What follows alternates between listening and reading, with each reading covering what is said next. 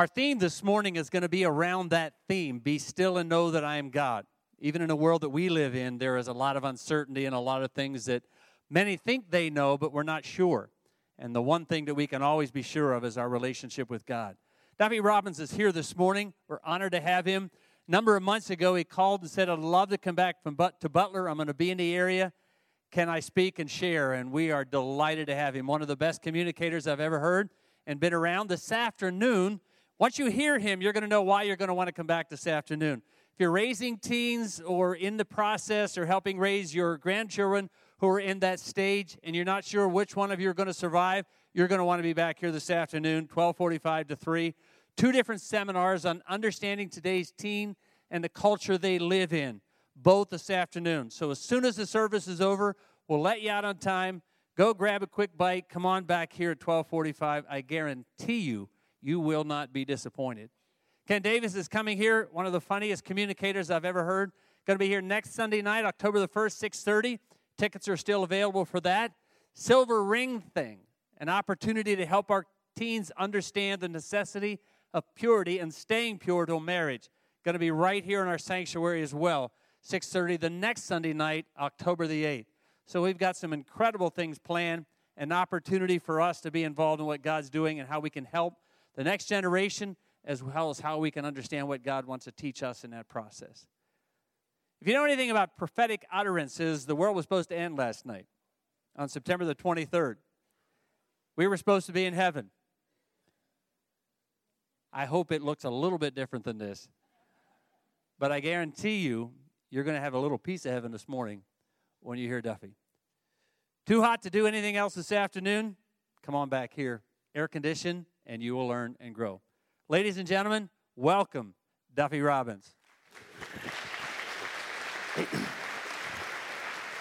Thank you very much, and uh, amazing music. That was it. Let, let's let's give these folks in the choir another round of applause. That was awesome. I tell you, you get that every single every Sunday. I, let me just say again to sort of echo uh, Pastor Danny's words. I hope you'll be able to come back this afternoon. I know that um, you know Sunday afternoon uh, is uh, is is football. You know, I'm from Philadelphia. We used to have a professional team, and uh, and, and it's not funny. And, uh, and, and uh, I, I, get that temptation. I also know that whenever you hear there's going to be a seminar about parenting teenagers and stuff, uh, that always uh, is a red flag, uh, at least to two people, parents and teenagers. And it's kind of funny because most people, when, when they think of teenagers, just given the way our culture works, it's funny because the, the average, uh, you, you know, the average kind of person thinks about adolescence, it's always kind of the furrowed brow, grim, this is not going to be pretty. And, uh, and, and it's sort of like Mark Twain said when your child gets to be 13, you should probably just put them in a barrel and, and feed them through a tube for five or six years. And then when they get to be 18, just plug up the tube. And, uh, and, and, uh, and, and uh, it, what's interesting is I speak to teenagers probably more than I speak to, uh, to adults and to parents. And, and as you might expect, they have slightly different uh, perspective on the equation. Uh, it, it's funny what, what I think about teenagers and their, their sort of view on this whole partnership. It reminds me of little boys that were walking out of Sunday school one morning, and I guess they had been talking about, about demons and Satan and stuff. And, and, and one of the little guys said to his buddy, Do you believe all that stuff they said in there about Satan? And his little friend said, No, no, no. It's like Santa Claus, it's our dads. And, and, and I don't know uh, if that's exactly how you see it, but I hope you'll be able to come back this afternoon. Um, I, I think, uh, I think you'll find it encouraging and I hope you'll find it helpful. And, and, uh, and I'm looking forward to that a lot. Uh, one of my hobbies is optical illusions. Optical illusions. Uh, anybody here a fan of optical illusions? Okay, a few of you. Well, uh, it, one of the things I love about optical illusions is that, uh, is that they invite you to look beyond what you see. So, for example, uh, some of you have seen uh, this would be a standard optical illusion. You've seen this kind of thing before. Where uh, how many of you actually see a saxophone player? Anybody see a saxophone player? Anybody see a woman's face? All right. Anybody see the horse jumping across the thing? Okay, that means too much cough syrup. Okay, uh, how about this one? Uh, this is kind of fun. This one, uh, the question is who is hugging whom in this picture? Um, it, it, uh, it's, a little bit, it's a little bit weird to look at it. It looks like perhaps there's a third person uh, being decapitated. But, but uh, anyway, that, that's kind of a fun one. This one um, I like because uh, you've seen this is sort of a typical optical illusion where you shift it, you look at it this way, and you see the, a horse head. Uh, but then when you actually twist it clockwise, you see the horse facing up. And, uh, and, and that's kind of fun. So you see that one. That, that's kind of cool. All right, I'm going to do this. Is it. I like this next one. It's a little bit, a little bit spooky, a little bit haunting. Uh, but let me just ask you. Uh, this is interesting. How many of you actually see in this optical illusion uh, a woman sitting in front of a dresser bureau uh, looking at herself in the mirror? How many see that? Okay. All right. Now let me ask you this. How many of you actually see a skull? A skull. Okay, and see, a lot of that has to do with your experiences with romance. So, yeah, that, that kind of interesting. Uh, that, uh, that one. Uh, this one is called a kinetic optical illusion because uh, if you look at it long enough, uh, supposedly you, you, it looks as if the wheels are moving. Um, I, if, if, you actually drink uh, eight cans of Red Bull, uh, this becomes a Harley and starts moving around the room. It's unbelievable. Uh, this one is kind of cool. It, it, this one, to actually see it, you're going to need to tilt your head that direction. Tilt your head that direction. This is called The Stones Cry Out. The Stones Cry Out. Do you see that? That's kind of fun. A kind of a younger person kneeling and praying in front of an older person. Um, this next one is, is similar. You, you have to tilt your head this way. It's called The Stones uh, Cry Out. And uh, actually, uh, well, I'm going to show you one more, and this is the last one. But this one, I like it because you have to really look at this one. Uh, because if you don't look carefully, you almost, you will literally almost miss it. But, uh, but this one is, is crazy. Um, yeah, I don't know if you, would you like to see that one more time? Good. We're going to look at this and then close in prayer. But uh, no, actually, uh, let, let, you know what's funny is the more, the more my wife and I look at this, the more we agree. I do kind of look like Brad Pitt, but. Uh, you give me a pair of sunglasses, I'm, I'm there. But uh, I, I, like optical illusions for this reason. Um, optical illusions teach us an important lesson about life. Optical illusions remind us of an important truth, and the truth is this that sometimes the most important part of the picture is the part you don't see. Like, like we, we look at an optical illusion, we go, okay, I got it. That's a picture of a horse. Then all of a sudden, whoa, whoa, wait a minute. That, okay, there's a frog in there. And, and, and, and whatever it might be, when you look at an optical illusion, you're reminded of this very, very simple truth that sometimes the most important part of the picture is the part that we don't see. That is a truth at the heart of a psalm I want us to look at for a few minutes this morning. It's Psalm chapter 46. If you have your Bible, I'm going to ask you to turn to Psalm chapter 46. The psalmist reminds us this morning how easy it is to miss the bigger picture, to be so focused and so fixed on what we see that we miss the wonder and the majesty of what we, of what we do not see. Psalm chapter 46, I'm going to begin reading in verse 1. God is our refuge and strength an ever present help in trouble. Therefore, we will not fear, though the earth give way and the mountains fall into the heart of the sea, though its waters roar and foam and the mountains quake with their surging. There is a river whose streams make glad the city of God, the holy place where the Most High dwells. God is within her. She will not fall. God will help her at break of day.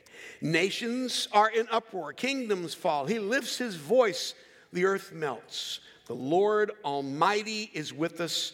The God of Jacob is our fortress. Come and see the works of the Lord, the desolations he has brought on the earth. He makes wars cease to the ends of the earth. He breaks the bow and shatters the spear. He burns the shields with fire. Be still and know that I am God. I will be exalted among the nations. I will be exalted in the earth. The Lord Almighty is with us. The God of Jacob is our fortress. One of the reasons I, I love the Word of God is because it is so real. It plunges us into the reality of everyday life. Um, the life of faith is not some sort of uh, never, never land, it's not some sort of fairy tale. Uh, if you are uh, sort of here this morning and you're just kind of checking stuff out, or maybe you're new to the Christian life, this is really, really important to understand. As a life of faith, it is not a life that is sort of uh, somehow above the fray, that, that somehow we are uh, exempt from the hassles and the troubles and the stresses of everyday life. That Scripture doesn't promise us sort of an escape from reality, it promises a God who meets us in the midst of our realities.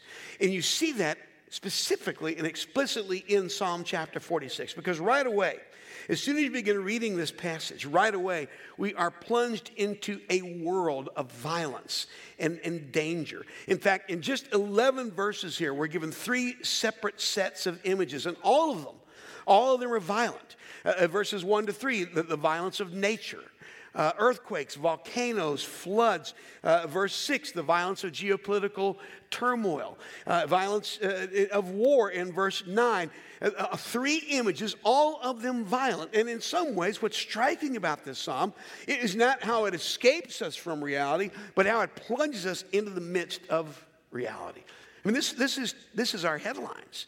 This is this morning's newspaper. This is what we saw today uh, on, on, Sunday morning on CBS. This is what we heard about today on Good Morning America. This is what we read in the newspaper. We read about earthquakes in Mexico and, and, and storms and destruction and, and, and threats from Asia and violence in England and, and, uh, and around the world. We see these images of violence in very, very vivid way, which makes all the more stunning and startling the words that we read in verse 10 of Psalm chapter 46.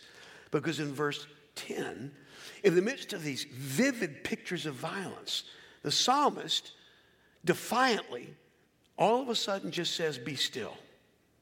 Be still and know that I am God. Be still and know that I am God. How in the world, how in the world can we take God seriously? How can we take faith seriously?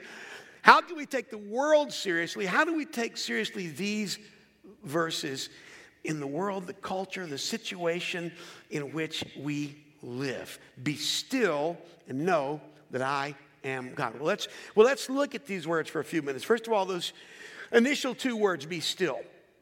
Be still. Uh, sometimes, sometimes one of the most important activities of faith is intentional inactivity. Sometimes one of the most important activities of faith is intentional inactivity. Stillness, intentional stillness. Uh, one of my daughter's little girls, one of their favorite things to do was to go to the playground near our house. And they loved to go to that playground, uh, and their favorite part of the playground was the merry-go-round. And my job at the merry-go-round was to be for them a human piston. Uh, some of you moms, dads, grandparents, you know what I'm talking about. You just stand there, and your job is just to pump this thing as fast as you possibly just and just just get this thing going as quick and as fast as you can. And it was a riot because this thing would be zipping around and i just see this blur of, of curly hair and squeals and giggles. And, and i never rode with them because they said daddy it's not as much fun when you're vomiting. But but but but uh, I, I, remember we were out there on the playground one day and um, and, and, and I had them up to about 5,000 RPMs. That's hyperbole. And, and uh, anyway, uh, apparently, Katie, my younger daughter, who was about four years old at the time, just felt this overwhelming sense of gratitude that, that daddy would be for her a, a human piston. And so she decided that she was going to hug me on the next lap. yeah, don't get ahead of me. Uh, but uh, not being familiar with uh, the laws of physics, in particular the principle of inertia, uh, Katie just thought in her little mind, oh, I'll just reach out and grab him on the fly. Well, uh, I actually never saw it coming. I mean, at the last minute, I thought I caught a glimpse of kind of a, a white uh, horizontal, bony little horizontal object approaching at a rapid rate. Uh, but the last thing I remember was just being clotheslined by my four year old. it's funny, I remember laying there on the ground, my lip was cut in two places, and my children were howling with laughter. this was funny. By the way, if you think about it, be, be praying for Katie, because ever since that happened, Santa hasn't visited her. But, uh, but uh, I, I, um, I, we learned a lesson that day. It's a very important lesson, and it's a lesson right at the heart of Psalm 46, verse 10. And the lesson is this it's hard to hug a moving target. It's hard to hug a moving target. You see, I think one of the reasons that a lot of us, in the midst of the busyness and the dizziness of everyday life and world affairs, and just trying to be a family and trying to hold down a job and trying to make sure everybody gets where they need to go, and how do we hold down our, our, the, the, the, our marriage and our kids? We got the financial stuff going on and, and schoolwork, and I got my relationships and things going on in the team. What happens is, in the busyness and the dizziness of all that merry-go-round called life, we lose, we lose that intimacy with the Father. We lose that intimacy with God that helps us to see the big picture that we're called to see. The psalmist says, Be still. Be still and know that I am God. I, think a lot of us, perhaps, uh, you know, we sort of fall into that trap, thinking, well, you know, I'm to, I've got to fix this. I mean, I've got to get my ducks in a row. I've got to kind of nail everything down because, because, but, but, look at what's going on over here, and and and and and I'm not sure God really is in control. I mean, it doesn't look much like it. I mean, look at the violence here and the turmoil here, and and, the, and literally the earthquakes and the shaking and the quaking and the, and the and, and we think we need to step up and make this thing work. God says, You be still. Be still. There's more to the picture. There's more to the picture than first you see. Now, of course, uh, that doesn't make any sense. That seems awfully naive unless, unless the next two words of verse 10 come into play. The psalmist says in verse 46, uh, chapter 46, verse 10, be still and know and know. Be still and know. Uh, you might say, well, well, what do we know? What? What do we know? Well, first of all, let's be honest. There's a whole bunch of stuff we don't know right? I mean, there, there are a lot of question marks out there this morning. There are question marks as I watch the morning news. There are question marks. What's going to happen in North Korea? I don't know. What, what's going to happen with, with, uh, with terrorism worldwide? I mean, this morning there was an acid attack in, in London, and police are saying that there are going to be more of those.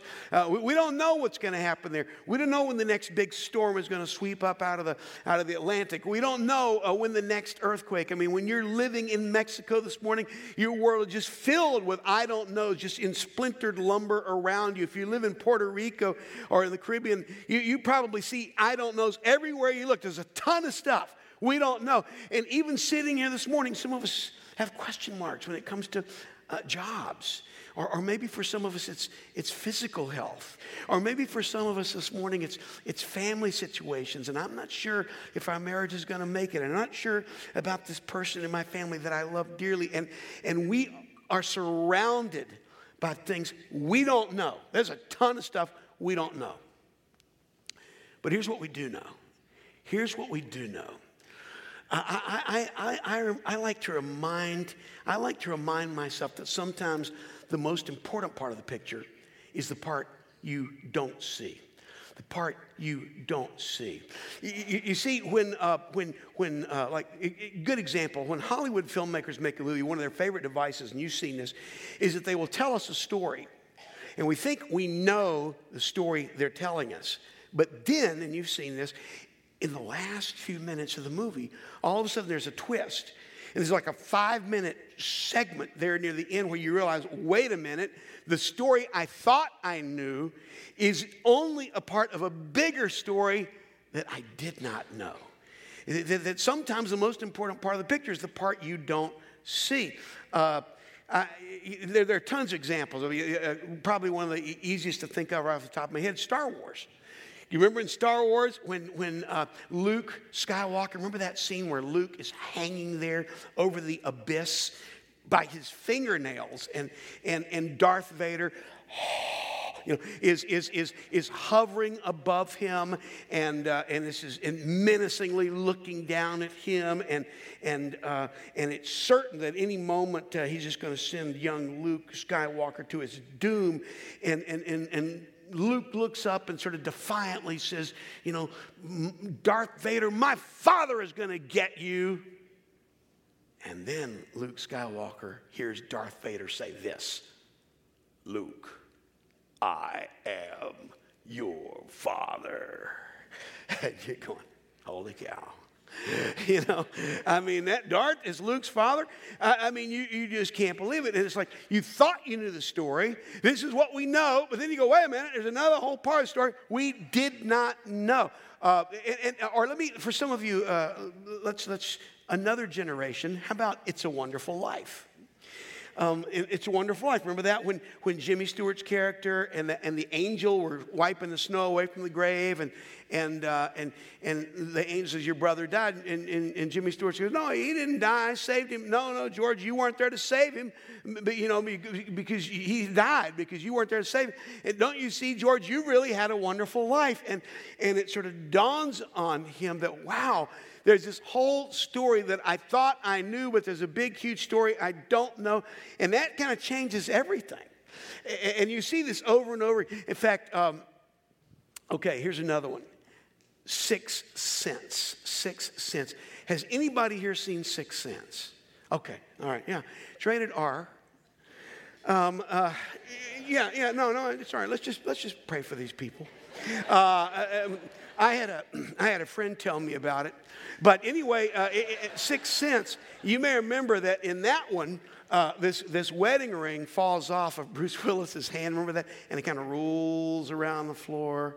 And then all of a sudden, that little kid goes, I see people, people who don't know their dad. And you realize that means Bruce Willis is dead. And you just can't believe it because there's this story we think we know, but then we discover there's another whole story, a much bigger story that we, we don't know. In fact, uh, last one, I promise. Here's the classic Wizard of Oz, right?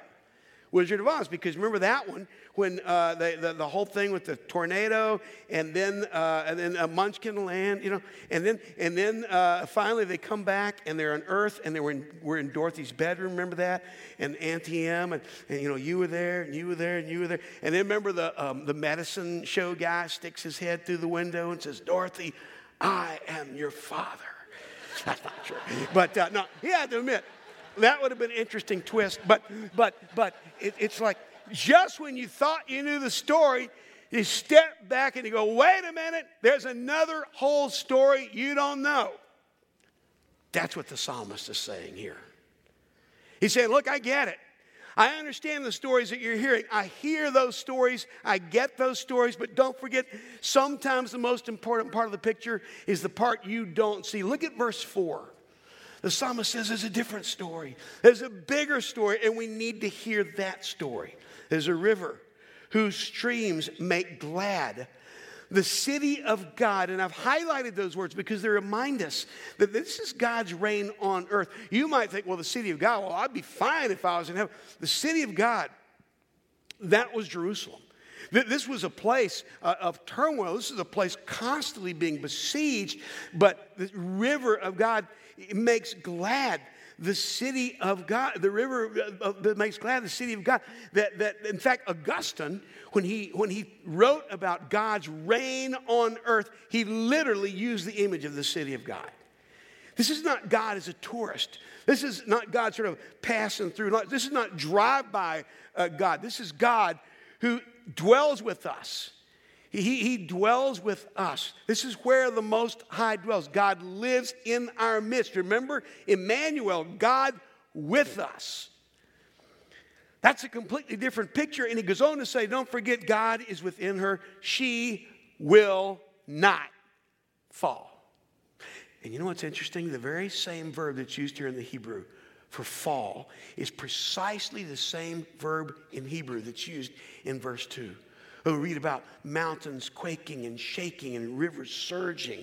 That in the midst of this uh, picture of disaster, in the midst of this story of warfare and violence, the psalmist says there is a bigger story. Like there's a ton of stuff we don't know. But here's what we know God is in control, and his reign is secure, and his reign is supreme. and his city will not fall. That's what we know. He goes on to say, he goes on to say, this is absolutely critical, that this reign of God is secure. This reign of God is secure.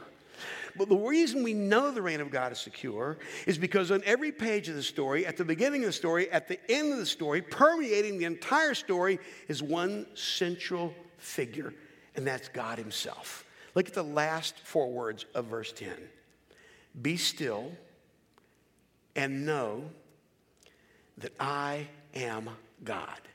Be still and know that I am God. Uh, I, I, think, um, I think one of the most basic truths about faith is this that, that, that thinking right about God can help us think right about everything else. Thinking right about God can help us think right about everything else. When I was a, an undergraduate student at the University of North Carolina, I uh, was a psych major. And I remember one of the principles we learned in psychology is that your perceptions are shaped by your preconceptions right? Your perceptions are shaped by your preconception. So, so what you think you're going to see is what you probably will see. You, we've all experienced this. You, you, you, say, I don't want to go to that party. It's going to be a drag. And you go to it, and it's a drag because you're there. And, and, uh, and, and, uh, and, and it's no good. You see, I knew that thing was going to be a drag. You, your, your perceptions, your perceptions are shaped by your preconceptions. Uh, just to give you a simple example, if I put on the screen these letters in this order, some of you might immediately say, oh, that phrase says God is nowhere. But someone else might look at the very same letters and say, no, that says God is now here. So our perceptions are shaped by our preconceptions. Uh, you, you probably heard the story about the guy that was he was driving across the country. He wanted to see this great land of ours. And so he decides he's going to do a road trip and he's going to completely pass the interstates. He's going to go right on the back roads, the country roads, to see the backbone, the spine of this great land. And, and so he starts here on the East Coast, makes his way across, uh, you know, Jersey, Pennsylvania, uh, Ohio, and then on it goes. And finally, it's about day four, he's in Kansas. And uh, and uh, the, the, the, trip is starting to slow a little bit. His enthusiasm beginning to wane. Plus, it's very, very hot uh, as he travels. And so he decides that uh, he's going to begin traveling uh, at night. He's going to start driving at night. I think also perhaps uh, thinking to himself that the Kansas landscape is better appreciated in darkness. And so uh, he decides, I'm just going to travel some at night. Well, he was driving across there and, uh, and he's about, uh, you know, about 100 miles past Topeka, and he's starting to get sleepy. It's early in the morning. It's about 5 o'clock, kind of the witching hour, and he's just fighting the, the eyelids, uh, you know, not, not like what's happening, unlike what's happening right in this room. And, and, uh, and he, he's uh, just about uh, gone. He said, I got to find a place to get a cup of coffee, get a bite to eat. So he sees this one little town, no stoplights, but it appears to have what looks like kind of kind of looks like it might be a diner combination hardware store. And, and, and so he says, Look, I'm desperate. I'm going in there. I'm going to get a cup of coffee and a pair of pliers. And so, and so, uh, and so sure enough, he goes in there. And, uh, but as soon as he walks in, he sees a sign. And the sign almost convinces him just do a 180 and go right back out the door because the sign said, Listen to this. The sign says, Breakfast special chicken tongues. Chicken tongues. And, uh, and he's going, whoa, chicken tongues, you know. I mean, that just sounds disgusting, you know. And, and uh, uh, that, that, oh my gosh. And so he almost leaves, but just as he turns around, you know, who's standing there? But this very, very cheerful woman in a uniform who hands him a menu, says, You can sit right over there. So he sits down and he opens up the menu, hoping to find something but there it is in big, bold font right there in the middle panel breakfast special chicken tongues. Chicken tongues. And he's trying to imagine, like, well, what would that even look like on the plate? You know, like, do they, do they give you more than one? Because it, it, it, doesn't sound very filling. And, and uh, you know, do, they garnish it maybe a little uh, piece of uh, relish or a slice of orange and, and, uh, and uh, chicken tongues and whoever. But then all of a sudden, he is interrupted in his thoughts because who appears again but this waitress? And she looks down on him uh, with, a, with, a, with a nice uh, smile and says, Sir, have you decided what you'd like? And, and he, he just says, Okay, ma'am, I'm going to tell you something. I'm hungry. And I've been driving all night and I'm sleepy. Uh, what do you have that's really good? And of course, immediately her face brightens, big, huge, broad grin on her face. She said, Well, you must try our chicken tongues. You got to try our chicken tongues. And he goes, Ma'am, I, look, I don't want to be rude, but I don't think I could eat something that comes out of a chicken's mouth. He said, Just give me some eggs. Well, uh, it's interesting, isn't it? You know, how uh, our perceptions, uh, our perceptions are shaped by our preconceptions. And that's why the psalmist works so hard to make sure we understand something about this God we know. Because, because if you think right about God, that's going to help us think right about everything else. Look back at the text, verse 7. The psalmist says, The Lord Almighty is with us, the God of Jacob is our fortress. The Lord Almighty is with us, the God of Jacob is our fortress. There are two portraits of God in this one verse. Uh, the first is in that initial phrase the Lord Almighty is with us. This is actually in the Hebrew translated the Lord of mighty strength or vast armies. It's an image of God in all of his power and all of his might. This is the psalmist reminding us that the God we know is a mighty God, a powerful God. It, it's, a, it's an image we need because there might even be some of us here this morning, and there surely are many in Puerto Rico and Mexico and Florida and Texas and around the world who are beginning to wonder this morning about this God. You know, we, we look at our problems, we look at the splinters of our home, or maybe the splinters of our dream, or an earthquake that happened in our family, and we go, Is God really the God of the universe? And this God that seems so big when we sing about him here in worship shrinks down to the size of a little elf. The psalmist says, No, you need to think right about this God because your perceptions are going to be changed by your preconceptions. You need to understand this is the Lord God Almighty. This is the Lord God Almighty, and He is with us. What that means, men and women, is if, if you're here this morning and, and you're struggling with those doubts and you've got those question marks and they seem to loom over you larger than your hope and trust in God, think right about God. Think right about God. The Lord Almighty is with us is with us. But then there's a second image, isn't there? Second phrase, the God of Jacob is our fortress. The God of Jacob is our fortress. To understand the, the, the, the point of this particular portrait of God, we have to know something about Jacob. Of course, is one of the key figures in the Old Testament. Uh, a massive amount of the book of Genesis is devoted to his story. And, and, it reminds us that the Old Testament still speaks to us in these, in these kinds of verses. We hear God's voice. Because you see, Jacob, uh, his name means supplanter, it means conniver, it means schemer. He was a guy who figured, you know what? I get it. There's a lot of shaking, and there's a lot of quaking, and there's a lot of question marks, but I am the schemer, and I can fix this. I'm the fixer. I've got my, I've got my act together. I'll kind of do this. I'm more savvy than the average person, and I'll kind of protect myself and build my own little fortress. The psalmist says, No, no. The God of Jacob is our fortress. And you might remember that, that Jacob carried that conceit, carried that arrogance, carried that false hope all the way through his life until one morning he found himself one night at this, at this little brook, at this little creek. And all night long he wrestled for a blessing because that's how he thought it came. I get it. I connive. I scheme. I'll come up with this stuff. And he wrestles with the angel of God for a blessing. But he came in second. And he walked away the next morning with a bum hip, but a new name and a covenant with the Almighty God. And he began to realize that my fortress is not me. My fortress is not my strength. My fortress is not my plan. My fortress is the living God. And some of us here this morning, some of us here this morning, we, we are troubled in the face of our question marks because we have a God too small.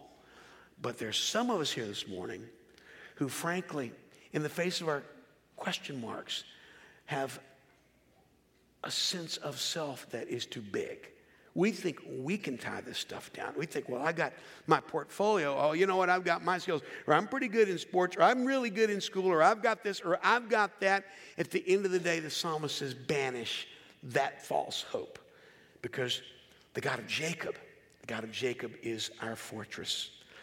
I don't know. I don't know this morning what sort of stories you're hearing in your life. I don't know what sort of pictures that, that you're looking at. When you look at your family, when you look in your when you look in your checkbook, when you walk into work tomorrow morning, when you're walking down the school tomorrow morning, I don't uh, the hallway, I don't know what kind of stories you're going to hear. I don't know what kind of pictures we're going to see tonight on the news. I don't know what the story is going to be from Pyongyang. I don't know what the story is going to be from London or from New York or, or, or from San Juan. But here's the story this morning, men and women, that we must cling to is that our God is in control. Our God is in control. That the Lord God Almighty is with us, and the God of Jacob is our fortress. I want us to, I want us to finish this morning by uh, reading through this psalm again.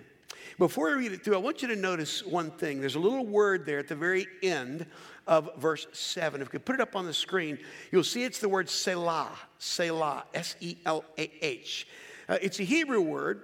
Um, it's probably a word that offers instructions to the worship leader or to the choir or to the congregation as they use this psalm in worship. You know, that's how the psalms were used. They're, they're in a sense, an old dog eared uh, Hebrew songbook. And uh, this is what they use for worship. And, uh, and, and, and so a lot of times you read through the Psalms and you'll see various instructions to the choir director, the worship leader. In this case, we see the word Selah. But what does it mean? Well, there's some discussion about its precise meaning, but generally, Bible scholars agree the word Selah means think about this, stop. Selah, stop, think about this, consider this. If, you if you were 16 years old, it'd be like, shut up, you know, or, or, or, or just, just, dude. It's, it's basically stopping to pause and say, look, I know what you think you see. But Selah, there is a bigger picture. There is a bigger story. And this morning, as we read through this text, one more time, I want to invite you to look, to listen, to Selah, and consider the bigness and the grandeur of this God. Because this is what we know He is in control. We're going to read this psalm the way it would have been read in ancient Israel. Uh, it, it, probably would have been read as a choral reading. The phrase that you see uh, on the screen, the Lord Almighty is with us, the God of Jacob is our fortress, that was the refrain. And I want us to use that as your part of this choral reading. And then I will read the other parts of the psalm uh, as it was done in ancient Israel, as sort of the prompt. So let's just try that one phrase, put up on the screen again. That one phrase, uh, we will say this all of us together uh, when we get to that point in the psalm. So let's just try it one time for rehearsal, everybody. The Lord Almighty is with us. The God of Jacob is our fortress. Okay, now that's good but I want to hear a little more enthusiasm. Okay, you sound like you're reading uh, a label on a coffee jar. Uh, you know, I, I, want I want some heart here. This time when we do it, we're going to read it through three times, and every time we get to this chorus, I want you to say this phrase a little bit louder so that by the third time we get to this refrain, the Lord Almighty is with us, the God of Jacob is our force. I want us to rock this place. I want, I want people who are driving by to go, holy cow, what, what those crazy people doing in there? So, so uh, let, let's build it up each time. God is our refuge and strength and ever present help in trouble. Therefore, we will not fear. Though the earth give way and the mountains fall into the heart of the sea, though its waters roar and foam and the mountains quake with their surging. The Lord Almighty is with us. The God of Jacob is our fortress. There is a river whose streams make glad the city of God, the holy place where the Most High dwells. God is within her. She will not fall. God will help her. At break of day, nations are in uproar, kingdoms fall. He lifts his voice, the earth melts. The Lord Almighty is with us. The God of Jacob is our fortress. Come and see the works of the Lord, the desolations he has brought on the earth. He makes wars cease to the ends of the earth. He breaks the bow and shatters the spear.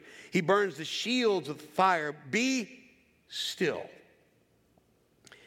and know that I am God. I will be exalted among the nations, I will be exalted in the earth. The Lord Almighty is with us. The God of Jacob is our fortress. I know this week you are going to see pictures that tell a different story. You're going to see them in your school, you're going to see them in your office, you're going to see them in your family. But I want to remind you what the psalmist tells us in chapter 46, verse 10. Sometimes the most important part of the picture is the part you don't see. Let's pray. Lord, this morning I want to pray for my brothers and sisters in this room. Because all of us, Lord, we're, we're not deaf, we're not blind. We see the images, we hear the stories that come to us from Washington and, and, and Tehran and, and, and, and capitals around the world and, and, and hurting people in other parts of this country. We hear those stories, we see those pictures. Would you help us to recognize, Lord, that your power has not diminished? That your governance is real, that you are in control. The city of God will not fall, that you are with us. We pray also for our brothers and sisters who are worshiping today, some of them amidst rubble, and not just the rubble of their churches, but the rubble of their homes and probably the rubble of their dreams and what feels like the rubble of their lives. But thank you, God, that in the midst of the shaking and the quaking and the storms and the surging, that the Lord Almighty is with us. The God of Jacob is our fortress. Lord, let's leave here today. Let us leave here today with that great good news in our hearts, in our heads, in our minds, in our hope, in our lives, so that we can live with confidence and power and peace. No matter what we see, we can be confident. Sometimes all that other stuff is just it's just an illusion. And the most important part of the story is the part we don't see. Thank you, Lord, for this good news. We pray this in Jesus' name. And everybody said, Amen. Amen. Thank you for letting me be with you. What do you say?